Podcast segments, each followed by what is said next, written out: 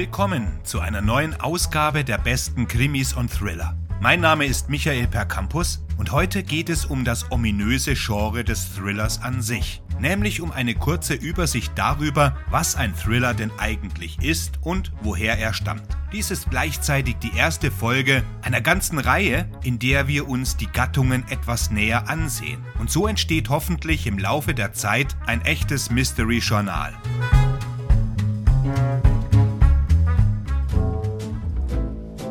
Das uns allen vertraute Genre des Thrillers zeichnet sich durch seine Ungewissheit und die ständige Erregung der Sinne aus, die zusammen ein gemischtes Gefühl von Beklemmung und Verwunderung, durchsetzt mit Furcht und sogar Angst erzeugen. Diese Bandbreite an Gefühlen und Erfahrungen wird durch eine unvorhersehbare Handlung erreicht, bei der der Leser oder Zuschauer die Folgen eines Ereignisses abschätzt. In der Regel steigert sich die Spannung in einem Thriller, sobald sich die Geschichte dem Höhepunkt nähert, gefolgt von einem unvergesslichen Ende.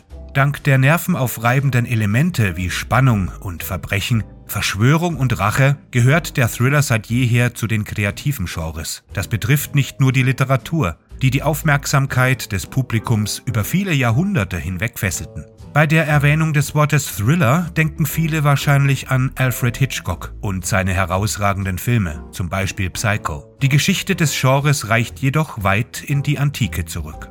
Wenn wir uns zunächst die Herkunft des Wortes Thriller ansehen, dann stoßen wir bereits im frühen 14. Jahrhundert auf das altenglische Wort Thurlion, das durchlöchern oder durchstechen bedeutet. Der Begriff Thurell bedeutet im Mittelenglischen etwa Nasenloch. Und dann gibt es noch den Begriff Thur, der durch bedeutet, vergleichbar dem mittelhochdeutschen Dürchel, der ebenfalls durchbohrt oder durchlöchert bedeutet. Der Begriff ein zitterndes, erregendes Gefühl geben ist erstmals in den 1590er Jahren mit dieser Bedeutung belegt. Und der Hintergrund ist die metaphorische Vorstellung davon, etwas mit Gefühl zu durchdringen. In erster Linie ist dieses Genre also für das Erzeugen emotionaler Intensität bekannt. Das Fehlen von Informationen, die erzeugte Angst, das Geheimnisvolle, all das ist in diesem Genre vorhanden. Die Hauptfigur hat eine schwierige Aufgabe zu erfüllen, die eine heldenhafte Anstrengung oder ein Opfer erfordert, um sie zu vollenden. Die Spannung kann im Laufe des Buches zunehmen oder den Leser von der ersten Seite an ergreifen. In jedem Fall muss das Werk die meiste Zeit über spannend bleiben. Aber das Hauptaugenmerk eines jeden Thrillers ist seine Intensität, die den Leser buchstäblich zu einem wahren Reiten auf den Wellen der Intrigen und Leidenschaften veranlasst. Oft ist das Versprechen eines ausgezeichneten Thrillers nicht nur das hohe Können des Autors, sondern auch eine gründliche Recherche des Themas und eine verwickelte und fesselnde Handlung, die direkt im Wort selbst steckt. Es soll ein Zittern und Beben im Leser ausgelöst werden. Dies kann im Grunde als Hauptziel des Thrillers angesehen werden. Darüber hinaus liefert der Thriller aber auch oft recht detaillierte Informationen über sein eigenes Setting, zum Beispiel über das Rechtssystem, das medizinische System, die Geschichte der Spionage und so weiter. Es gibt also Autoren, die auf der Grundlage ihrer medizinischen oder militärischen Erfahrung Romane mit einem komplizierten und faszinierenden Plot erschaffen. Sehr oft werden Krimis mit Thrillern verwechselt, aber es gibt einen offensichtlichen Unterschied zwischen diesen beiden Genres. In Krimis stößt die Hauptfigur auf ein Rätsel, zum Beispiel einen Mord, und muss Hinweise finden, um den Fall zu lösen. Im Thriller wird die Hauptfigur mit einer schrecklichen Situation konfrontiert, einer drohenden Katastrophe, mit einem Serienmörder, unbekannten Viren und so weiter, deren Lösung in der Entwicklung neuer Fähigkeiten und Fertigkeiten besteht. Im Thriller liegen alle Hinweise auf der Hand, sodass der Leser eher steile Wendungen der Handlung erwartet als ungewöhnliche Antworten auf Fragen. Thriller berühren die Gefühle des Publikums in erheblichem Maße, während Detektive die Verbindung mit der intellektuellen Seite des Falles erfordern. Thriller zeichnen sich durch Spannung aus, ein Gefühl von angenehmer Faszination und Aufregung über das, was als nächstes kommt, gemischt mit Befürchtungen, Vorfreude und eben manchmal sogar Angst. Diese Gefühle entwickeln sich im Laufe einer Erzählung aus unvorhersehbaren Ereignissen, die den Leser oder Zuschauer dazu bringen, über die Konsequenzen der Handlung bestimmter Figuren nachzudenken. Die spannungsgeladenen Gefühle steuern auf einen Höhepunkt zu, der mit Sicherheit in Erinnerung bleiben wird. Dabei ist, wie gesagt, das Genre keineswegs ein modernes. Die Odyssee von Homer gilt als einer der frühesten Prototypen des Genres und verwendet ähnliche Techniken wie die modernen Thriller von heute. Der Held dieses Epos, Odysseus, macht sich auf die Heimreise zu seiner Frau Penelope und muss dabei außergewöhnliche Strapazen und Prüfungen bestehen. Er kämpft mit einem Zyklopen, einem einäugigen Riesen und den Sirenen, die Seeleute in den Tod singen, während er auf seiner Heimreise aus dem Trojanischen Krieg mit dem Meer selbst hadert. Diese Begegnungen erzeugen allesamt Spannung und lassen den Leser mit der Frage zurück, ob Odysseus es jemals nach Hause schaffen wird und wenn ja, wie er es schaffen wird. Eine häufige Konvention des Genres ist die Psycho-Stalker-Geschichte. Rotkäppchen ist ein frühes Beispiel für das Psycho-Stalker-Thema. Dieses europäische Märchen lässt sich bis ins 10. Jahrhundert zurückverfolgen und erzählt die Geschichte eines kleinen Mädchens, das durch den Wald geht, um seiner kranken Großmutter Essen zu bringen. Sie begegnet einem Wolf, in manchen Versionen dem großen bösen Wolf, und sagt ihm, wohin sie geht. Er kommt ihr zuvor, frisst die Großmutter und wartet verkleidet als eben diese Großmutter auf das Mädchen, während sich der Leser fragt, ob das kleine Mädchen einen solch bösen Feind überleben wird. Im 19. Jahrhundert wurden den Gebrüdern Grimm zwei verschiedene deutsche Versionen dieses Märchens vorgelegt und sie haben es dann in die heutige geläufige Geschichte verwandelt, über die es unzählige Analysen gibt.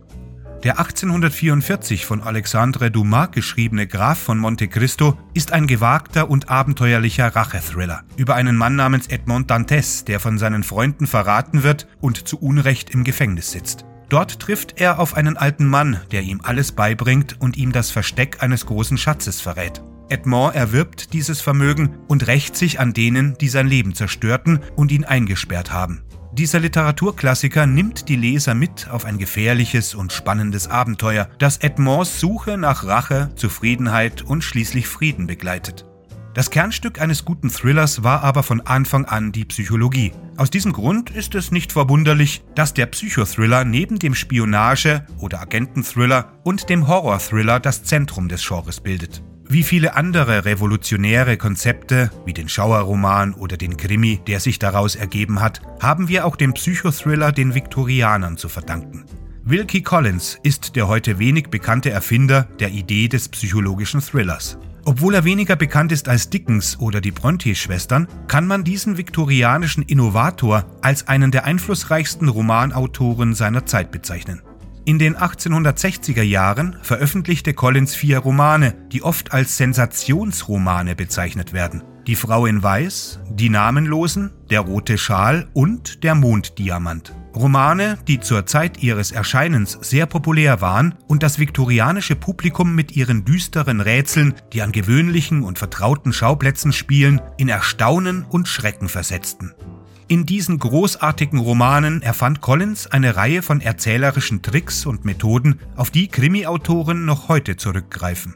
Ein solches Element ist die Idee, dass die Hauptfiguren sich nicht auf ihre eigenen Erinnerungen verlassen oder ihnen zumindest nicht trauen können und dass sie nicht wissen, ob sie tatsächlich für ein Verbrechen verantwortlich sind. Dieses Konzept des unzuverlässigen Erzählers ist heute in der Ich-Erzählung eines Thrillers gang und gäbe. Wie in Girl on the Train von Paula Hawkins mit der Erzählerin Rachel, die unter alkoholbedingtem Gedächtnisverlust leidet. In Collins Roman Der Monddiamant ist es das Opium, das für diese Idee der Unzuverlässigkeit sorgt. Etwas, das Collins enger Freund Charles Dickens so faszinierend fand, dass er dessen Einflüsse in seinen eigenen unvollendeten psychologischen Thriller Das Geheimnis des Edwin Drood aufnahm. Der Monddiamant wird oft als der erste Detektivroman überhaupt angesehen, in dem ein unbezahlbarer Mondsteindiamant gestohlen wird, was zu Anschuldigungen und Verdächtigungen gegen alle Figuren führt. Collins erlebte die Opiumsucht am eigenen Leib und verlieh den Auswirkungen auf seine Erzähler eine realistische Ebene. Auch entwickelte Collins das immer bekannter werdende Mittel mehrerer Erzähler, die ihre eigenen Perspektiven präsentieren. Einige von ihnen können Personen sein, von denen wir, die Leser, selbst entscheiden müssen, ob wir ihnen vertrauen oder nicht. Im Vorwort zu Der Monddiamant drückt Collins diesen revolutionären Schritt in seinen eigenen Worten aus.